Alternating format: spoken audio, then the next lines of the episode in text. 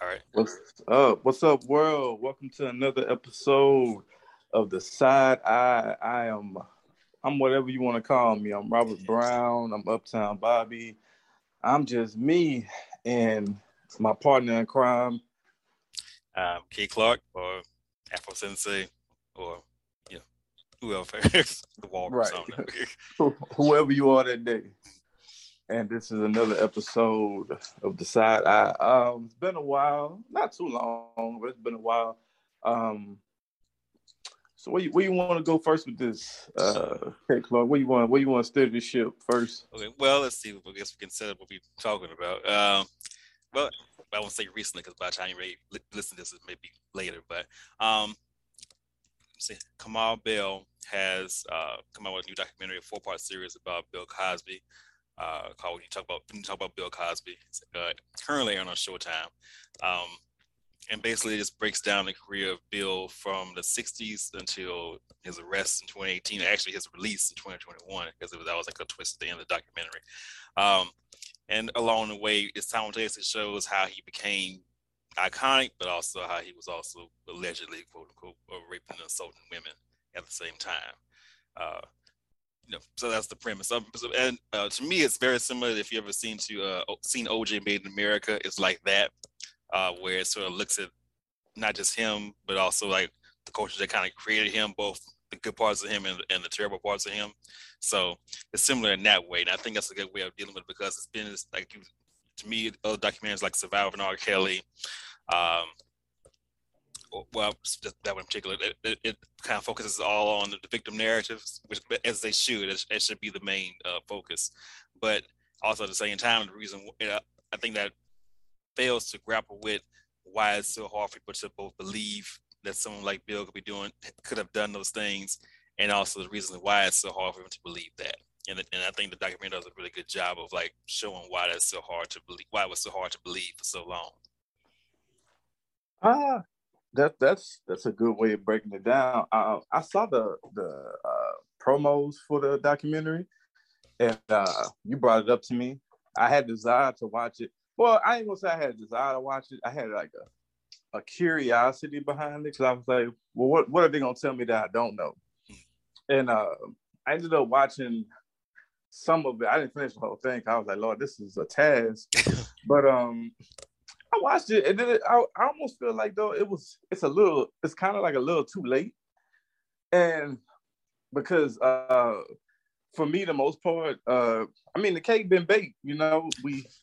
We we we know apparently he was a a very creepy man, uh, a very angry man behind uh, closed doors. He just wasn't who people thought he was, and the, the thing is, I don't know how many people followed him or his career towards his older age, but he started getting to the point to where you were seeing the real him, but not just the TV dad.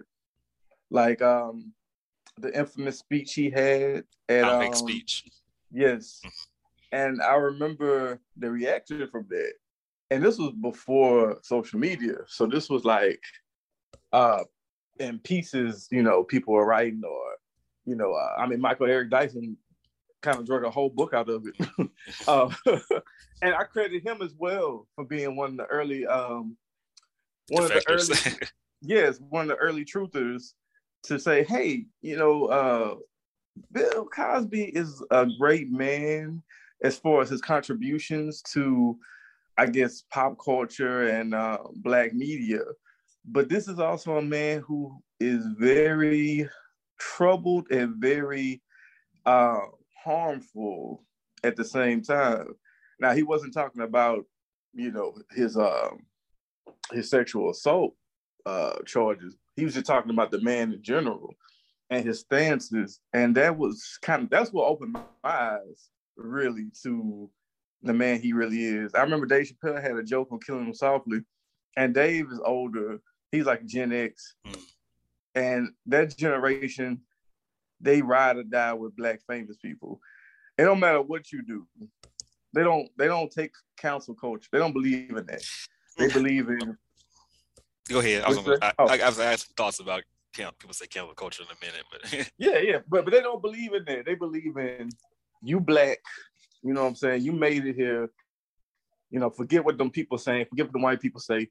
You know, we know the real you. And, and, and you look at it, it's true for every every black scandal, from Michael Jackson to R. Kelly to Bill Cosby. There's an unwavering community that stands by them because they're black, they're talented, and they're rich. And they will not leave. And uh, Dave Chappelle's a part of that community. And he said, and uh, I think for what it's worth, he was like, people got mad at Bill Cosby, but they didn't realize this is just a real nigga from um from Philly. Where you from? Philly. DC? Philly, yeah, from Philly. You know, and uh when he said that joke, I laughed at it because I was like, you know, I get what he's saying. But it's also you had to put in the context, this is an old baby boomer black man, you know, who older than that. Huh? Older than that. Yeah, yeah, older than that, yeah. Who who you know uh grew up believing, you know, that old belief of just, you know, the boot, bootstrap mentality, you know, if I did, you can do it, you know, um, and it just it just ended up coming out more and more the older he got and the more free he thought he was just, just to talk. Hmm. So um my idea of Bill Cosby being just this TV dad stopped a long time before the sexual assault stuff was um, released. I just saw him as like a, a, a dickhead, you know, an out of touch uh, dickhead who, you know, didn't want to change or adapt because he was stuck in certain his ways. Yeah. Okay. Well, for me, first about cancel culture. To me, I don't personally believe cancel culture is actually a thing because if you think about it, all people have kind of have been through, who've been quote unquote canceled or it's been attempted to cancel them. You know, is Kanye canceled? No. Is Dave canceled? No. Is Joker canceled? No. Bill. A lot of people thriving. Right. I mean, I mean, R. Kelly is literally in jail, so I guess you can say he is canceled. People still blast music and feel needs to announce to everybody like, like it's some revelation. So he technically he's not canceled. People still watch Cosby yeah. Show in a different world. So technically, Cosby, even though he's, I, I can't picture anybody hiring him at this point. He still technically isn't quote unquote canceled. Like he's none, none of these people are suffering. Kevin Hart, that's another one. None, they're all able to because it may be an exception. You know, I guess Harvey Weinstein would be another one because he's in, like I said, he's in jail. Yeah, but like Kelly, they, they, they, they like yeah, they still they can still go out and do shows and profit and have careers and be rich and, and pretty much say and do what they want. So and look how long it took. Like yeah, oh, yeah, that yeah. R. Kelly, that R. Kelly tape came out in 2001, 2001, 2002. He had the time of his life. Like he was, his career was still thriving. He, it became a it, it became a joke. Like mm-hmm. the tape. By Dave. like yeah, by Dave, by everybody. It was just oh, you know, he just he weird. He just pee on girls. Mm. You know, or don't don't leave him at a Girl Scout meeting. It was just a punchline. Mm. You know, and it just became even even the Bill Cosby stuff at first was a punchline. Like uh like when did the, when did the news of that stuff break? Like 2012? Uh, like, it, it, it, it, was, it was after, and the documentary gets, gets into that. I think around like the third or fourth episode. It, it's uh, Hannibal Buress. It's like 2014. He was on stage. Mm-hmm. and was talking about you know uh, how Bill Cosby was, he hated, how he didn't like Bill Cosby. He was like the smuggest old black dude. He said, "Boy, but you rape Bill Bill Cosby, so so calm down the crazy." That's when it started to take off. Which ironically it took a man to you know break the, break it wide open, but you know. Right, and um, yeah. So the tens was when everything came out, but like the the the image of him being somebody that's rude, um, just um non-progressive, all this stuff had been come out.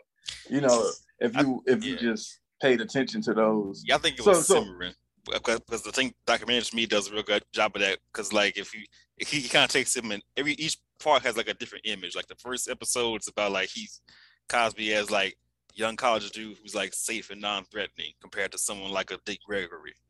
Then you get to like the set like late sixties through the seventies, but he becomes the educator, you know, because he had like that show up Picture Book, I think is the name of the show, and then he like was on like PBS and Sesame Street and all these, all these kid shows a lot.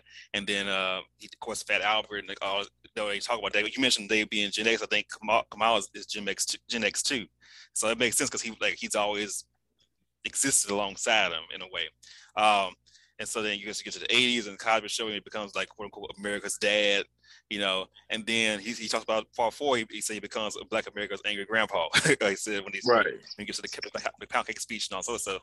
Uh, which to me it was on an unconscious level. To me, it felt like it was like his version, of Cosby's version of like telling on, on himself because it's like the more he did it, being assaulting, allegedly assaulting and raping, it's like the more outwardly, outwardly like aggressively uh, moralistic he became. Mm-hmm. You know, almost like a cover. Yeah, it's like the more if I maybe if I shouted more and more how how good I am or how, how, much I believe in this stuff, then this other thing won't do will be blind to that. You know, uh, right. and I think why it took so long. And it, it, I think it, it, it why it took so long because you know that was the especially the 60s and 70s in Hollywood that was the culture at the time. You just you know that they got the series right now on Play on Playboy on A and E about the secrets of, of uh Playboy, where it's just like, which they were friends, him and uh, Hugh Hefner, at least they associated with each other. You know, so it's like that culture of like, you know, women being disposable and uh, you had drugs in the mix, you had fame in the mix, and you had a powerful person in the mix with a lot of money, and you know, that's probably that's the reason why he was able to get away with it so long, and also because of that image. That image was so like, you know, if he was, it's like I guess it'd be like, um, I why maybe some people some people uh, hung on or continue to hang on to Kanye because that initial impact was so, you know, big, big, yeah. big, and they drew everybody in because oh, it, yeah. and it spoke to people on, on, on, in such a way that, and we were and we were on a journey with him. We, we was there from when he was just it was just him in a backpack at some school trying to perform all the way through to like you know the glow in the dark tour and, and beating 50 Cent in the first week sales. Like you, we were there for the whole journey. So, and you've been on the whole journey, and someone becomes really like a, the quote unquote the fabric of your life, like cotton, then it's it's hard to uh, it can be hard to like let go. But Kanye, not, Kanye didn't necessarily have like the, the moralistic image, but you know, he still had that thing that you know was such a, like a breath of fresh air at the beginning that when it turned, it was still hard to maybe like let it go initially. You know, I think it's what yeah. the case, case was with Cosby. Like he was so much like that aggressively wholesome image and also and again the culture again at the time even now but more so probably then just you know treated sexual assault as something being the woman's fault and being in and not believing women or not want to talk about it, that he he was able to benefit from all of that you know right and that's that's another documentary we can talk about later in the show maybe because I watched I just finished the second part last night but um the Kanye thing but, oh, yeah uh, I, I ain't seen that yet yeah, genius. But um, but yeah, but back to Cosby. Uh, another. Pro- I mean, I don't know. I like you mentioned Kamau being like Gen X and all that, so it being a boy. I never had that relationship with Bill Cosby. See, like millennial though. I didn't watch the Cosby show until it started coming on like Nick at Night. Mm. Um, that's me and my siblings, and I just it it wasn't bad, but I just really watched it because um it was like this big thing, you know, like it was the Cosby Show, mm. and watching it, I was just like I would either be unimpressed I laugh sometimes, or I'd be like, "Oh, that was cool." You know, it just it wasn't that ground. Well, it was groundbreaking, I guess, because you know it was Black family. Mm. You know, on TV. You know, uh, the successful. You know, they had the family, but it just, mm, I mean, it didn't really, it didn't move me like that. Like I, I would rather watch Good Times than um uh the Cosby Show, and I guess I can relate more to Good Times than the Cosby Show, but it just I, I just didn't. It wasn't that big to my life or you know my upbringing watching that show. So that's why watching some of the stuff, I was like, I can't relate. like when people would gush over how important that show was to them and blah blah blah. I was like, the face you make. Uh, I think, but again, I think that's that's a generation thing though, because for people, I mean, I watched reruns of it too, but I think for my age, that's the thing. Like we didn't really like live through it. Like we were kind of living in the aftermath, like kind of the world he kind of helped create in a sense, you know, because you know I, I watch different world when I watch Cosby Show. That's to me, that's that's more. To me, that's, I think that's a more influential show. I think honestly, in terms of like on um, people you know, especially at that time. But I think, but I think because we it would come come in the aftermath, it doesn't have the same weight to us. It's just like if you, you know, and that's probably why he, he, I, I read an interview that he did in the, in the New York Times, Kamau in the New York, New York Times. He said he said that you know if you're like a if you're like 35 and, and, younger and you don't see what the big deal was about Cosby and why, why this is such, such, a big thing and why it's so hard for people, then this kind of can help you see why.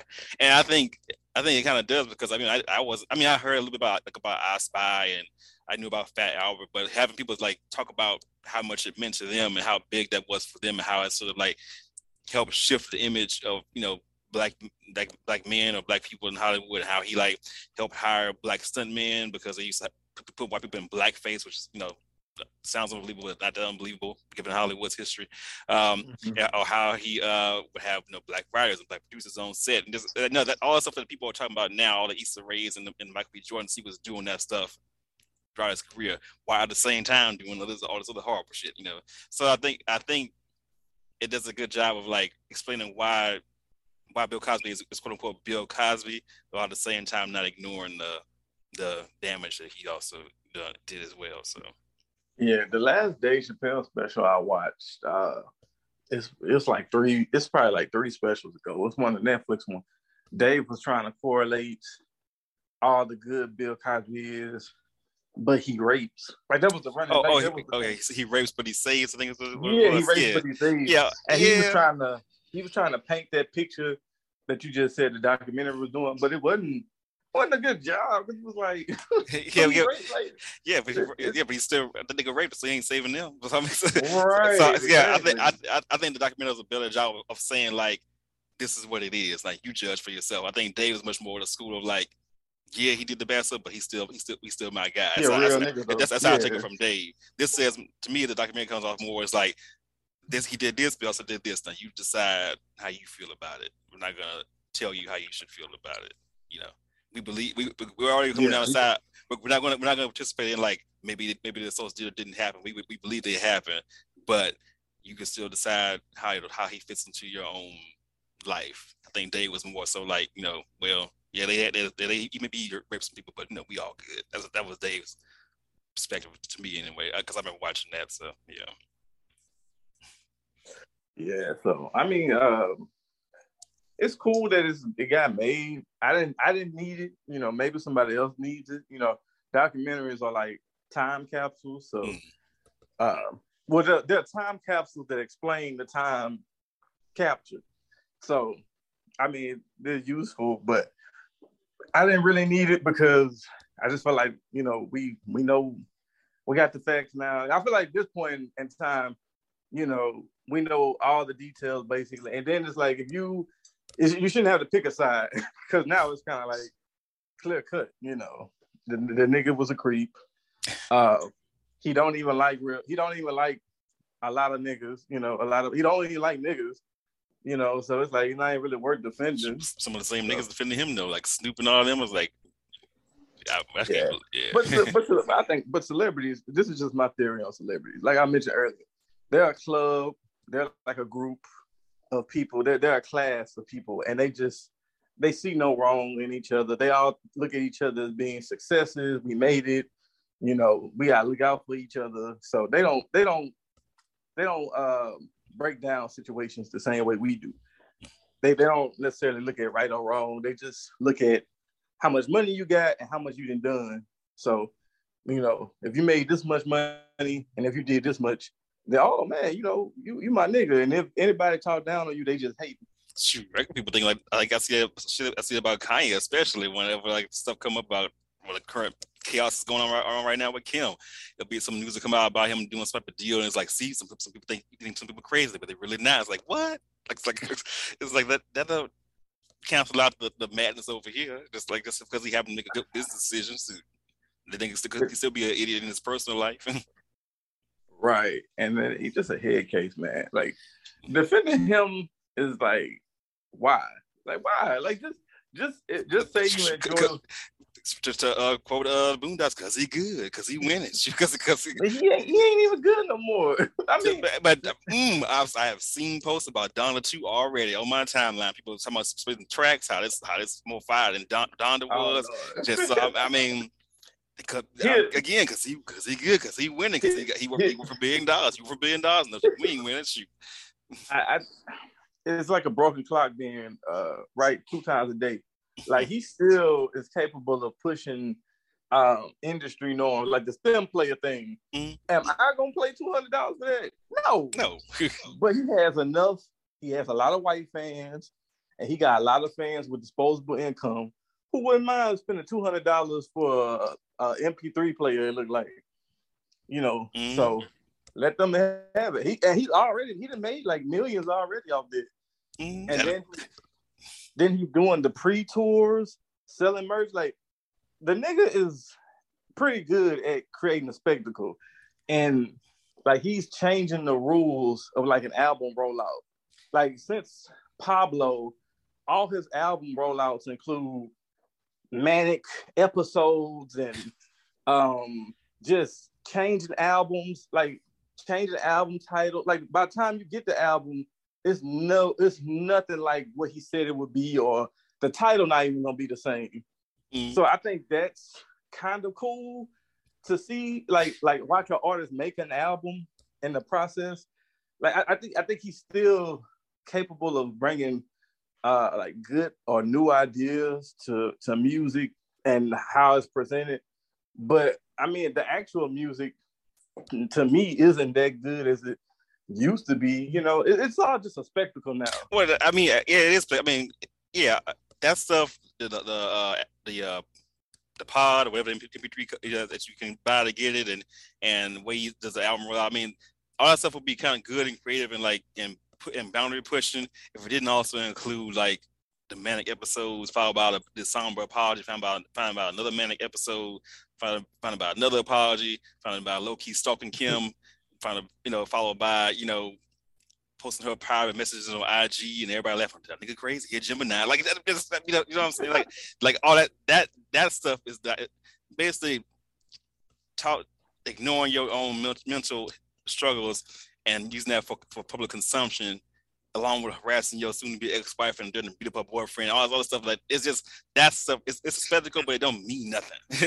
you know, it, it's a spectacle for the yeah. sake of for the sake of the bag or the sake of attention, or for the sake of just its own sake. You know, but like I said, everybody go back to shoot that nigga winning. Everybody, everybody, everybody paying attention. You paying attention. You commenting on it. It's like that's, that's you know, just like that thing, of that circle thing. But we not. But that's but that's all. That's jaded. Uh, we we were talking about Bill Cosby, but um, you know, uh, again, documentary wise, I, I, I would if I say it was a good watch. Uh, you know, if you uh, if you are even if you already made up your mind about Bill and you know uh, however you feel about him, I think you know, you know as far as I think it does a good job of like contextualizing his uh his uh impact uh and his yeah. legacy while also not ignoring uh what was going on behind the scenes. That's that's the way I would yeah. I don't think that shit should be that long, but yeah, definitely. I I'll agree with that. I feel like every documentary, unless you're talking about uh some really important niggas, should just be an hour. But uh that's Janet, was four hours. I, I sat through it. Man, I didn't I didn't even uh I didn't even really warm up to it. I just really read the bullet points. Mm. Uh of course she defended Michael. They all do. I think that's just I don't know. That's I don't know if it's family ties or just the fact they just don't believe it. Well, no, what's that? I think what it is that both him and Joe have passed because you notice in the first, well, I don't know if you watched it, but in the first uh, hour, two hours, uh, two parts of the thing, they went back home to Gary. Uh, I guess it's a documentary episode. We talk about documentaries, but uh, they went home to Gary, yeah. and mm-hmm. and like they were talking about Joe and everything else, and like basically the impression they gave was like he was hard, but we made it. And I, I think it's because he's he's because he has passed that they, they they've taken. I got the sense that it was like this is what we're saying now. Like no more talk about the beatings, no more talk about uh stuff that Michael has said or Toya has said, and that we this is, this is what we're saying. It's tough, but we made it. That's the that's the official line now. And yeah. Michael and, and, think, and Michael um, similar to that as well. I think when you grow, I think because I can kind of relate to that because I have a dead parent and he wasn't the best father. But when they pass, you kind of reach a point to where you just accept who they were and what they did, and you just try to look at the bright side. Like you'll be like, yeah, they were this and that, but you know, when they you remember the good stuff, you know. So I think that's a way of them just processing it and just coming to the realization that you know this is the reality, you know. So I, I, I understand that. I, I mean, I could understand. If, I guess understand him, if, if his version of tough was you know, y'all can't go outside and, and run with these and run with just anybody or anybody that's coming in the house or you know, we, we gotta rehearse and like I gotta accept that version of tough and saying he was tough and we didn't get it at the time, but I get it now, especially because that's what she kept saying at the, in the last part of it. Um, but when your version of tough is you come home and all the kids scared to their rooms like roaches because they scared of scared of you. You won't let them call you dad. You sit there with a belt in your hand while they rehearse. You got to make the, the golden child, Michael, that's, that, that, that really wants to throw up when he's around you. Like that's not tough. That's fear and intimidation and abuse. you know. Yeah, it is. Yeah, it's uh, very uh, toxic, but I mean, hey, you know. I, I mean, I, I, like I, said, I, I, get it as far as the family line. Like, I, I feel like they were kind of drawing lines, saying like, you know, okay, girl, like, I, I, get it. I know too much to really get on that train with you, but this, this your thing. It's not my show. Do you? You know, right. that's, that's how I felt about it. You know. Yeah, and I guess it's one thing too to live it, and then another thing just to see it. You know, so I mean, maybe they just came to. I mean, all of them like in their fifties and older, right? Yeah, she's she's youngest. She's fifty five, so. Right. So I think they just process it now is, you know, it, it is what it is.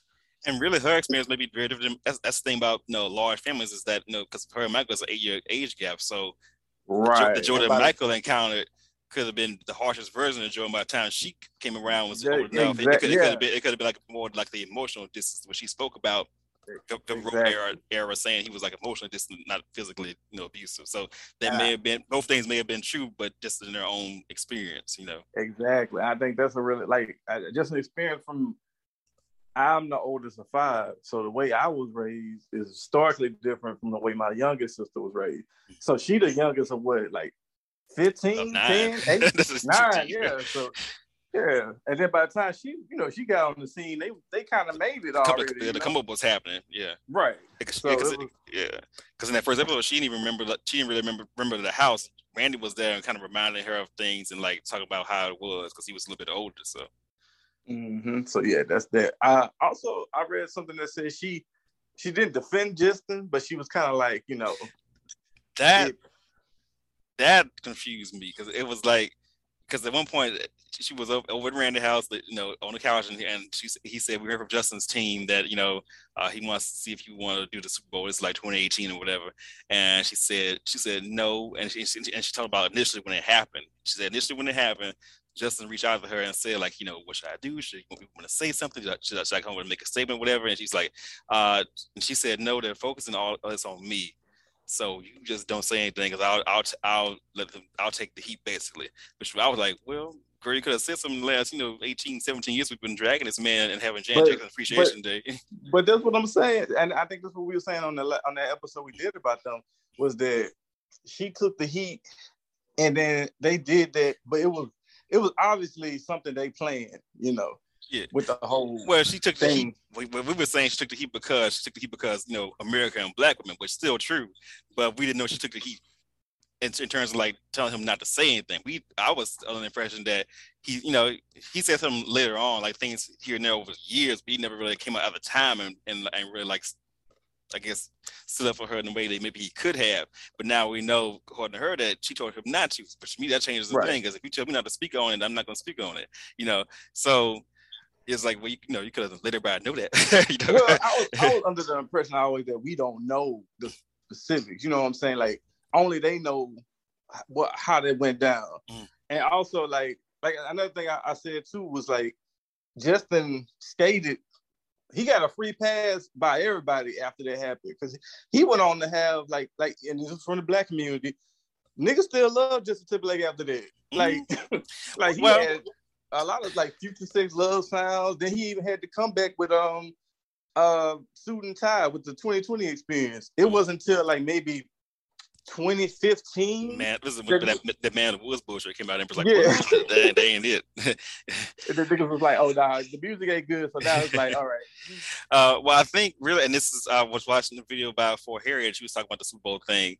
Uh, Kimberly Foster, and she pointed out, you know, it really wasn't his fault in the sense of like you know, uh, at that point in their careers, Janet was like the, the A-list legend, and he was on the come up, but he wasn't like a, a big solo star just yet. He was solo starting, come up. Yeah, he, he, was starting yeah. to come up solo, and she was saying he he had, he had to kind of follow her lead because she was the headliner. It's her stage, it's her show. You know, you tell me where to jump. You say to jump, I say how high. And so she agrees to this last minute change of this costume thing, and you go along with it. And I mean, it's, it's like you know, in that moment, I mean, really, what else could he do in, in a literal moment that was happening other than like she was covering her breast? You know, I mean, what else could he really do in that moment? You know, other than I think maybe they could have coordinated better in terms of like, what are we going to say? What, how are we going to uh, how are we going to be united as like in our response. They could have done that, but in terms of like what happened on stage, I mean, that really wasn't in literally yeah. the moment his fault because I mean it was it was something that it was his last minute change that they made in terms of the, like the choreography and the wardrobe, and you know it went left, and then what happened happened. You know, I think his, I like I like his initial response of like he said something like, "We love can y'all some talk about," because I mean, because he because he knew that she had run off stage and she was crying. He knew that, so that that was fucked up. But other than that, I mean, there wasn't much she could do about it, especially after she said don't say anything. So I, that threw me for a loop. That whole thing was like, well, you know, you could have said something to us because you know because everybody been you know dragging him the hell and back. You know, um, I still think it was staged. I don't care what nobody says. I think I think they she planned to reveal a lacy bra. What got revealed was that, or if she did plan to, to actually show her breasts, it was supposed to go dark and then like it was supposed to be dark as yeah. as as yeah it's supposed to be like a oh, dish, dish, it's supposed to be a dishy, dishy not type of thing. Or the pasty yeah, fell it, off. Yeah, I, I, um, yeah, I think it's supposed to be like the lacy bra personally. They they, they, they planned that they were a reveal, but reveal judging from like how they say because everybody all by all accounts she ran on stage and she was crying. So and that you know so clearly something went wrong. But yeah. I think, but I do think they, I think they think she planned to reveal like a, like a lacy bra or something like that. Yeah, because uh, Janet, so, yeah. I mean, just looking at Janet as a, a celebrity, she was always uh, kind of risque and then at that point, it was kind of it was kind of like people trying to one up with one up each other on stuff like that. Because I think um, if I'm if I'm not mistaken, I want to say the Britney and Madonna kiss was maybe like a year before mm-hmm. that. Yeah, old Drake, yeah. Yeah, so it was like it was it was a series of people trying to one up each other as far as like you know sexual and pushing the envelope and um because it was a different time too. Like the early 2000s was like people still using lesbianism to like get oohs and ahs, yeah. you know, gratuitous nudity. Was the was the group t.A.T.u.? Uh, the girls were like running in the rain and like trying to and trying to kiss each other and everything. yeah, yeah, stuff like that. So it was it was still like kind of like risque taboo to try to push the envelope in. It was it was still kind of like the leftovers in the '90s in the early 2000s, and that was like 2004, right? Yeah.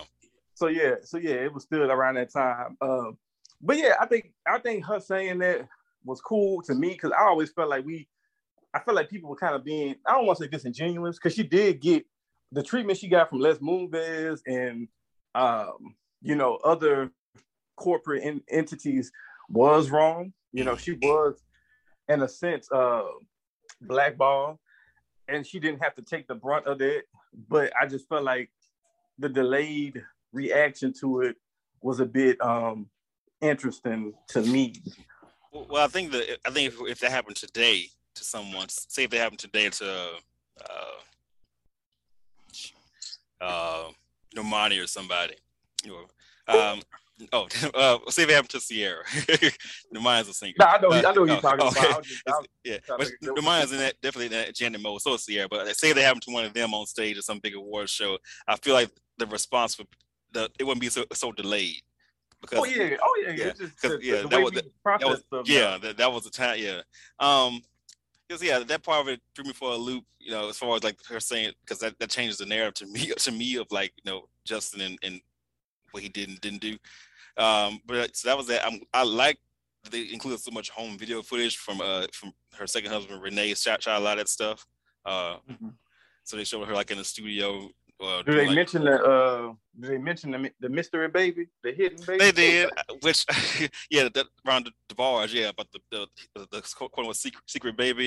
Um i mean i know I'm, i don't think it's a secret baby. And, and I, uh, if there is one then she had it for adoption after she had it and it was a closed adoption she'll know who, who, who, what the baby's name is if it's a boy or a girl where they live so you know I, if, if there is one she'll know anything about it. Hmm you know, that's my take on it. You know. Wow. Well, so so you made me want to watch it though. I ain't gonna lie, cause I, I had it in my queue, but I was kind of like, No, the, the, like I told you, the thing about documentaries be the length, man. I'd be like, man, give me an hour, give me an hour, maybe two. I, I, think the home footage really, really is is really like the, the gold of it because I mean, I love Janet, but Janet is extremely private and like, yeah. and one, and, and, and, yeah, and to me, it's like she she's one of the few celebrities I believe when when, that, when she says she doesn't like talking about herself, but she could generally, you could t- generally tell she was like uncomfortable talking about certain things, and she like basically what she would do, she would like describe like the outline of a situation. She would like leave breadcrumbs, you, and you kind of piece it together, like, oh, okay, that makes mm-hmm. sense. Like with James, like with the first marriage with James, then with uh, Renee. With Renee, you had footage because he, like, say, he filmed everything for like ten years. Um, so you had footage of them, and you, and what she was saying about him, it kind of tracked what other people were saying about him at the time uh, in the documentary. And so you got that part of it, and then you got it, takes you through. I say as far as like step by step takes you takes you like from Gary through Control, Rhythm Nation, Janet album, uh, Velvet Rope album, off you up to, up to the Super Bowl. After the Super Bowl, kind of it really speeds up uh, fast. They don't really go through like any of the albums after that, uh, and then they go to like you know her getting inducted in Rock and Roll Hall of Fame and stuff. And then that's kind of they ended on that because they don't really say anything about the. I mean, she talked about her, her baby a bit, but they don't say anything about, about the third marriage and everything else. I think that's still maybe in litigation. Maybe I don't know. Hmm. I might check out the first part.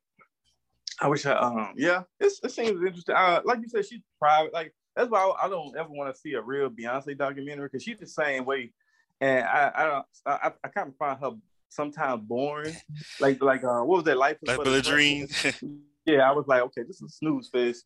Uh, Homecoming was a little bit better, but I, I, I just don't find her particularly that interesting because she just it's only so much she gonna give you. Yeah, I think Homecoming is is interesting, is interesting because probably because it's based in in performance mode. Like she's getting ready, yeah. she's getting back in shape, she's getting ready to go on stage. It's like her and her element. Life but a dream is like it was like her attempt at saying like see him like y'all, but like you, you know, is it, it, no. but it was it was sort of like it, bits and pieces of it I liked because she real, but she had a miscarriage and, and things like that that were kind of personal. Like you know, there were certain moments of it. Uh, to me, I compared that documentary to um, just because of at the age she was and the place her career that she was, a Truth or Dare, which is mm. a documentary. I mean, Truth or Dare is miles better than that documentary, but they are, but they, but they, but it's they're similar in, the sense that again they both around the same age when they were made. They both like in their early thirties. Um, both about around the peak of their careers, so about the same. Um, but also, I think in, in their own ways, they're both very guarded. It's just Madonna's version of guarded is middle fingers up mm-hmm. to, to, to hide the vulnerability And Beyonce's version of it is like it's, it's a smize. is that yeah. that's her version of, of, of, guarded.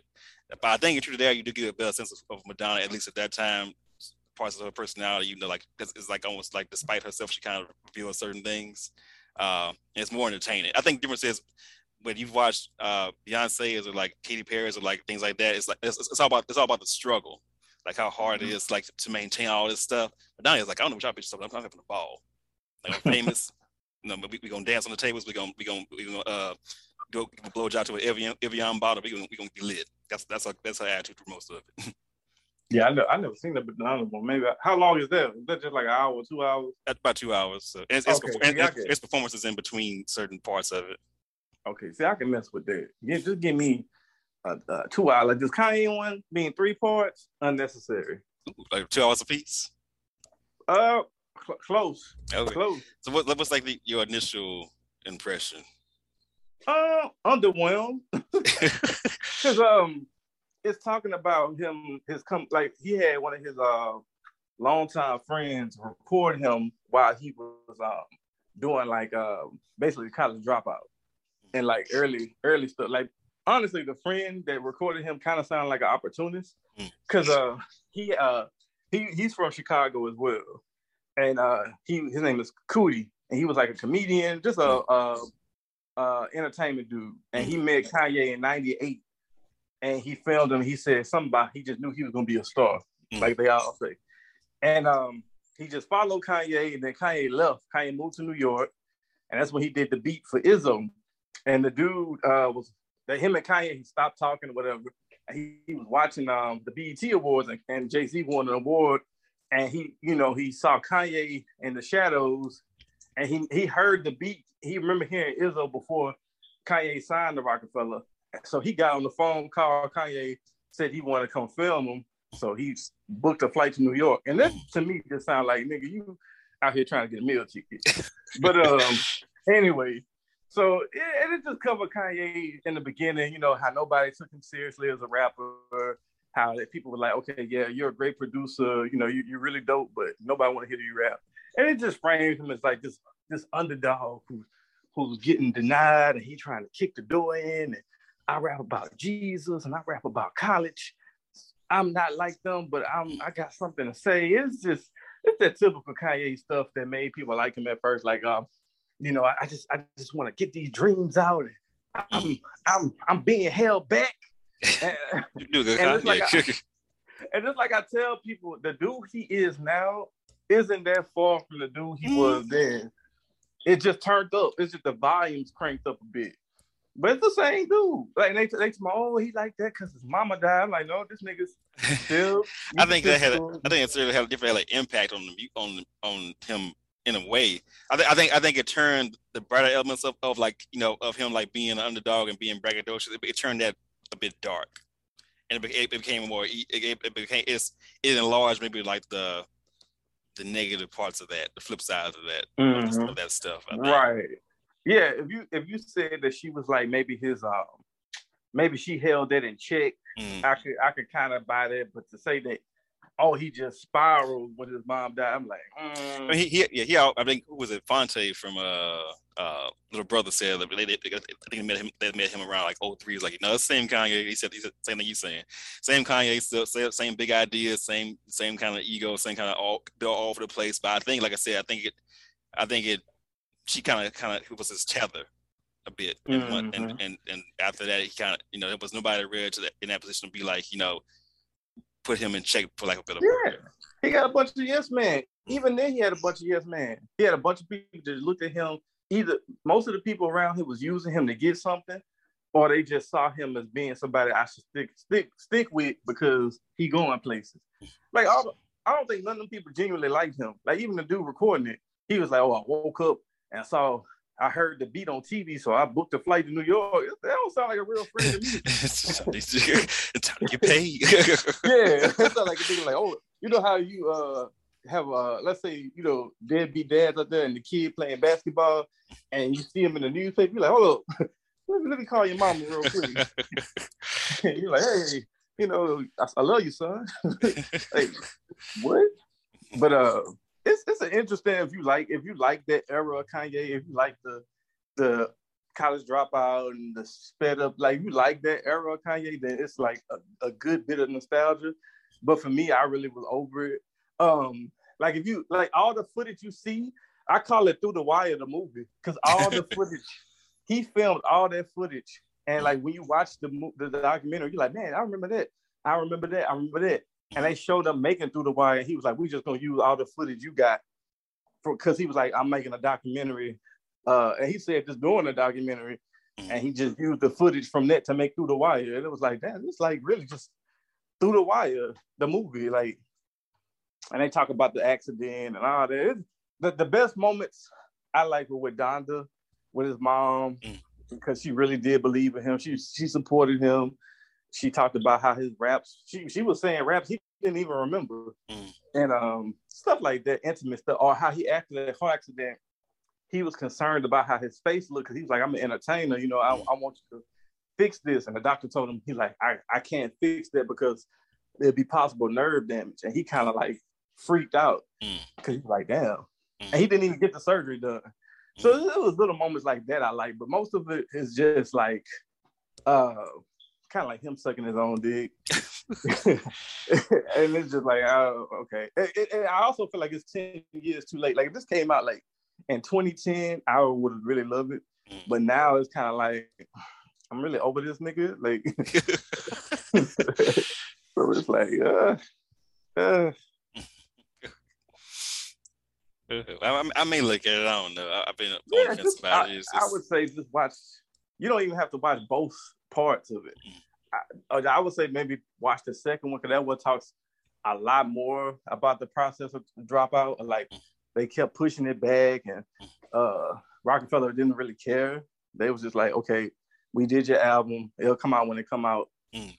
And he kind of like I won't say bullied them, but he kept trying to do stuff to get their attention. Mm. So yeah, it's it's interesting, but okay. there's nothing I would say run. You gotta run and watch. Mm. Yeah. Okay. Yeah. Three parts is way too long. Oh, well, I, guess I think it depends on how on who who who you're talking about and how big their life and sort of career legacy is. Um, and, I, and obviously, how, how big of a fan you are. I mean, obviously, if I wasn't a fan of Jen, I probably wouldn't sit through four hours of, of talking of, of, a documentary, you know. Um, but and then I think if it's like um, almost like I guess, and that's it's not a documentary, but by that Wu-Tang series, you know, where it's like breaking story over, over like ten episodes over two seasons. Mm-hmm. You know, it's like I know the ending already. I know y'all blew up, but if you do it well enough, which I think they did, I think they kind of have. Uh, you know, they take you, they kind of fill in the blanks, and you kind of get a sense of like the struggle and how they came, how they came together, and how they almost didn't come together, and things, you know, things that happen along the way. You know, I think if you do right. it well enough for a documentary, you can kind of, and you be willing to be, you know, revealing, you can kind of engage people in a different way to, to a story they may already know about. You know. Right. I um I, I, I just I don't know. I just don't have time for that stuff no more. I, I feel like I, will watch it, but like the, Last Dance, I remember when people watched that in real time, the Michael Jordan movie.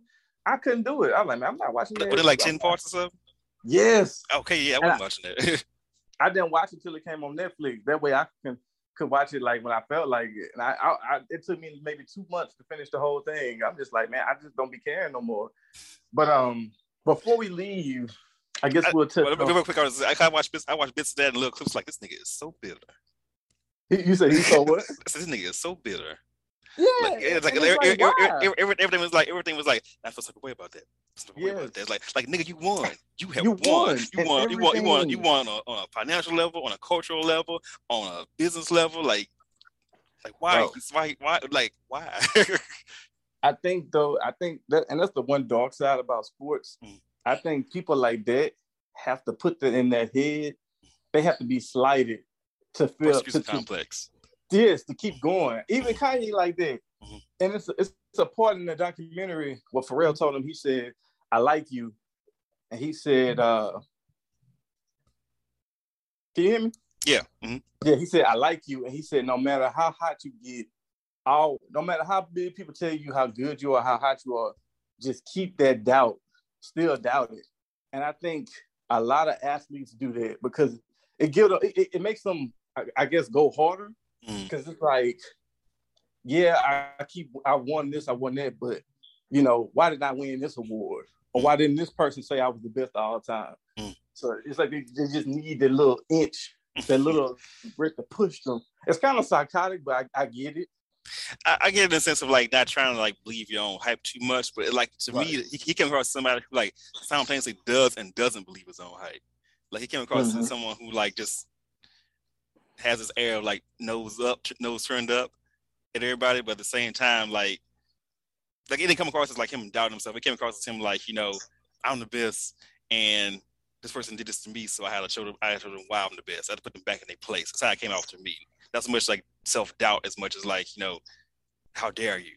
Mm-hmm. Yeah. Yeah. It's very very tricky with athletes. But yeah. uh, before we leave, I wanted to touch on like a few of the the sex tape leaks that happened in February. It uh it was very interesting dialogue behind that.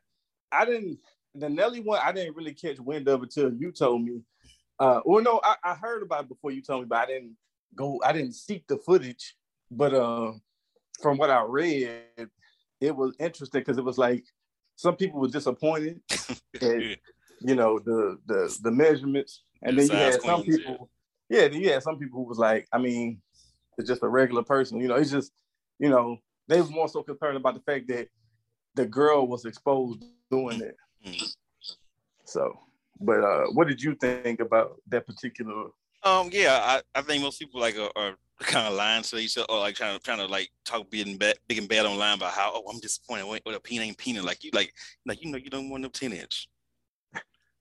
That too, and then it's like I mean, what did you expect? I guess because it's Nelly, he a rapper. Maybe they just had this idea that yeah, like everybody ain't gonna be everybody gonna be um uh Ginuwine or Method Man. Oh, see, I don't even know all that, but yeah, you would. I'm, I'm, I'm aware. everybody, oh. everybody, everybody ain't gonna be that. and, and, it, and from what I witnessed, it, it was, it was, you know, above average, or average pretty much. It's like the average, you know, one is about five, six inches. So yeah, I just think that uh it was blown out proportion. I mean, it's, it's who it was, really. Yeah, it is. It's what it and, is. Uh, yeah, and then um, you know, it's just it is what it is, man. He's still rich, and and uh, people still compare. I mean, consider him to be attractive, so he'll be fine. Mm. Uh, the body shaming before, I was like, I mean, he's still rich and he's still Nelly. So it is. I, I, mean, yeah, he will. I think. I think. Um, it was. It, I mean, it was in the sense of like they were trying to say like you know it's it's uh, unrealistic unrealistic expectations. They were trying to they were trying to compare porn star uh, looks to the average person. you know, because right. porn looks for stuff to make you go because they want to entertain or like you know they want you to watch. Mm-hmm. So they, they want to. They, they're gonna get the guys who got the you know baby arms. uh, right. So I think in that sense it was um, body shaming because like the average man is closer to Nelly than they than they are to you know right average porn star. So.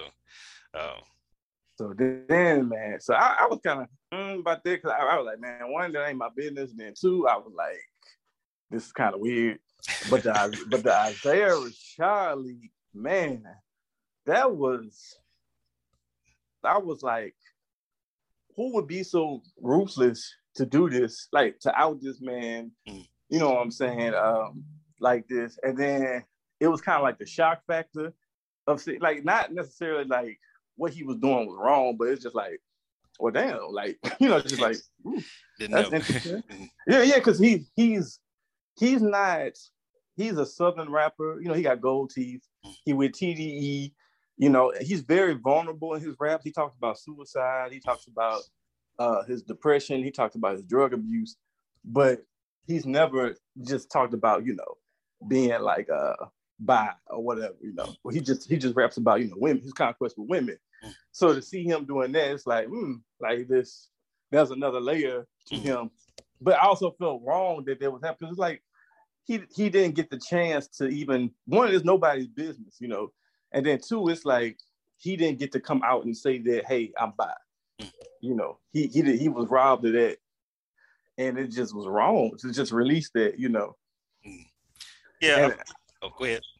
Oh, I, I was just wondering the implications of his career because you know he he's a rapper. He raps on TDE, and hip hop is still very homophobic. You know, and he's he might I, I don't I, I mean somebody he's the first rapper I've seen get exposed like this. You know, like um Frank got to come out. Frank is a rapper, but he's like hip hop adjacent. Mm. But he got to come out on his own terms. Tyler, we still don't know the story behind it, but it's his narrative, you know. Yeah he controls it. You know, he says that, hey, I'm, you know, I like doing stuff like this, and it's like, you, you I, mean, it's hard to. Some people think it's just him being like sh- trying to shock factor, and some people say it's genuine, but he controls that narrative. But for Isaiah, he didn't get to control that narrative. Mm. So, yeah, I mean, I, I, agree. I mean, I don't know. I don't. I'm not as aware of him uh, as far as him, him and his music and things like that. Um, but do, as far as I know, you know, he hasn't been out here, you know, uh, being the baby in terms of his attitudes. Um, but I think, yeah, I do think, yeah, um, it is unfortunate that he was outed in that way. Um, and that he was exposed in that way because it, you know, it, it may have been necessarily something he was ready to talk about. Um, has he said anything? Has he said anything publicly, or has he said? No anything? one has said. TDE hasn't said nothing. Kendrick hasn't said nothing. Schoolboy, no, nobody has said nothing. Yeah. But I'm I'm glad he's still alive because he, like I said, he's a rapper who talks about his depression and uh, his suicide attempts. And he's uh before he dropped his last album, he talked about how he was just broke and down and out, and he uh punched uh Top Dawg, one of the, the, the guys that over TDE. Mm. They checked him in the rehab, mm. so he got to finish the album once he got out.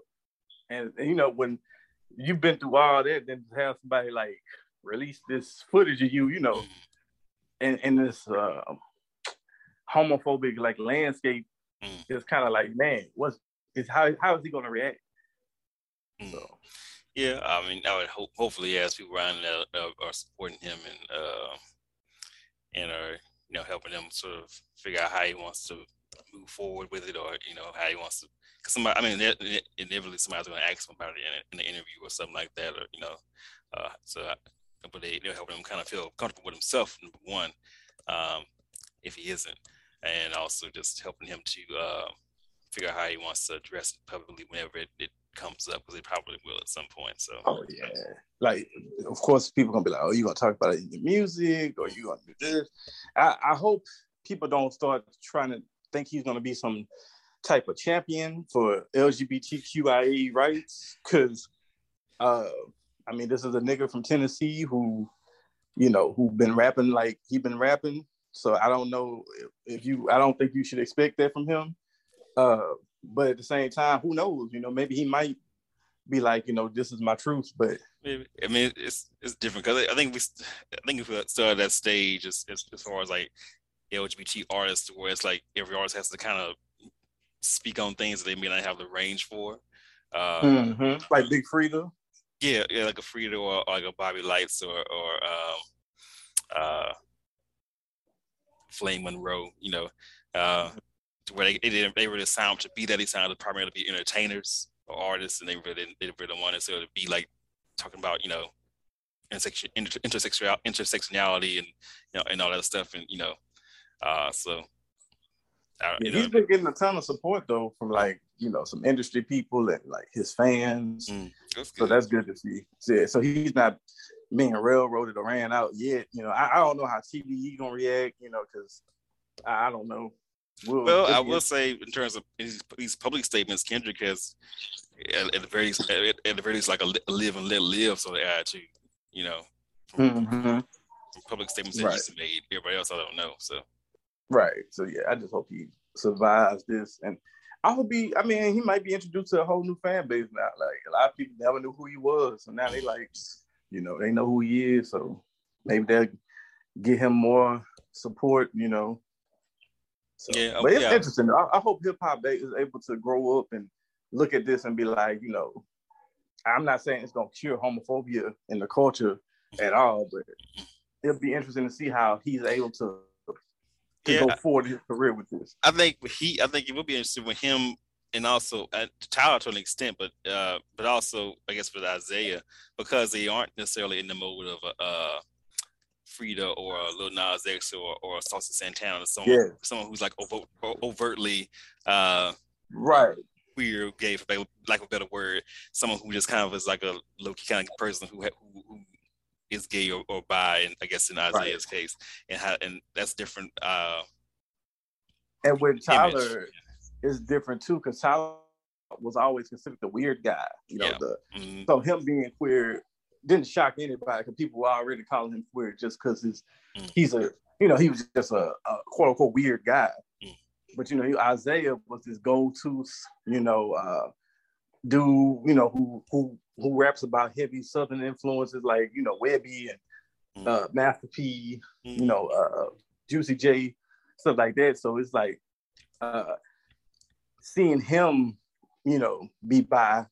It's like, is that going to like push other people to be more comfortable or accepting of you know mm. having friends that are bi who look you know like Isaiah Rashad. Mm. Yeah. So it's be interesting interesting to see. I also think he was um this is I think he was traded too and, and that from what I saw because oh, yeah. he was talking about uh in the video I I I only watched it because somebody sent it to me and it was like uh they were saying oh your boy out the closet and I was like what and I and I was like what do you mean and they, like they sent me the link and I was like man that's not him and then I watched it and I was like well it is him I was like well you know. But uh, he was talking in the video about how somebody paid him to come through, and then he was taking poppers, and it was oh. just yes, okay. That, that that doesn't change the fact that he is back because he was, was doing a lot of stuff, and I'm like, hey, he wasn't getting paid that much. Oh, well, you never know. It depends on who's paying. So, um, I mean, not not to make light, but just but I, if you I haven't watched actually watched the video, but uh, if that's the case, then I mean, that's another conversation too. Like as far as people being gay for pay and you know, uh, sex work and things like that. So yeah, it's, it's, yeah, it's a whole nother layer. And I think whenever he he's comfortable talk about it, he'll talk about it more in depth. Mm. But uh, but yeah, like I said, it, it showed him doing a lot of things that because my homeboy was like, "Oh, if they showed him just getting hit, it would have been different." But last thing we were talking about, uh, talking about uh, I think Isaiah Rashad. Oh, oh yeah, just wrapping it up on that point, just uh, talking about homophobia and hip hop, and let's see how we can move forward from this, and nobody's uh, career is derailed, or you know, he doesn't have to worry about not getting. I mean, it might be some people that won't work on work with him anymore because I don't know, but I think going forward, I hope he's just able to have a, a decent life. Yeah, yeah. So, so yeah. I mean, at this point, we should be able to have bi and gay rappers who are, you know, out. Mm. It shouldn't have to be uh some secret or something now. Yeah, I would you know, hope so. I think uh given more time, I think it won't it'll be less of a thing and and more types of rappers or rappers with varied images who, are, who also happen to be gay, but I think there'll be more to it. You know, you have you know someone like an Isaiah and someone like a Lil Nas or like a Tyler. Mm-hmm. You know, right? Yeah, different bracket. Yeah, different looks. All, all you know, being uh different facets of you know personhood. You know, mm. so we'll see one day maybe with time who knows this this is what 40 years old now and it's mm, yeah. sometimes I feel like it's regressing. But anything else you would like to touch on before uh, we wrap up? Uh, I'm trying to think. I mean, we were supposed to, I was supposed to have been a documentary episode, so I wasn't trying to bring up um, any fictional stuff in the yeah. current. Uh, you know, Documentaries are in though. Yeah, they are in.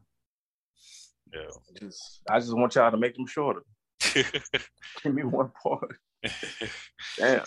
You got the Lucy and Desi one coming soon, so. Oh yeah, yeah, yeah. I, I think I, I, saw a trailer for that one. Mm. So yeah, that one's coming out, and uh, who knows what else in the pipeline. I still haven't seen Summer Soul. That's a good one. Okay. Yeah. So I checked that out too. Yeah, that's good so, yeah, I ain't got much left to say neither. So that is our episode. Thank y'all. If y'all listen to the whole thing, thank y'all. If y'all listen to the first half, thank you. If you listen to just five minutes, thank you. You know, we do this because we want to. We ain't got no sponsors. We ain't getting paid. We're just doing it because we just like talking about stuff like this. So, with that being said, keep your eyes open, keep your eyebrows raised, and we'll check out check us out in the next episode of the Side Eye. I'm out. Clark. I'm Bobby, Robert, whatever. All right.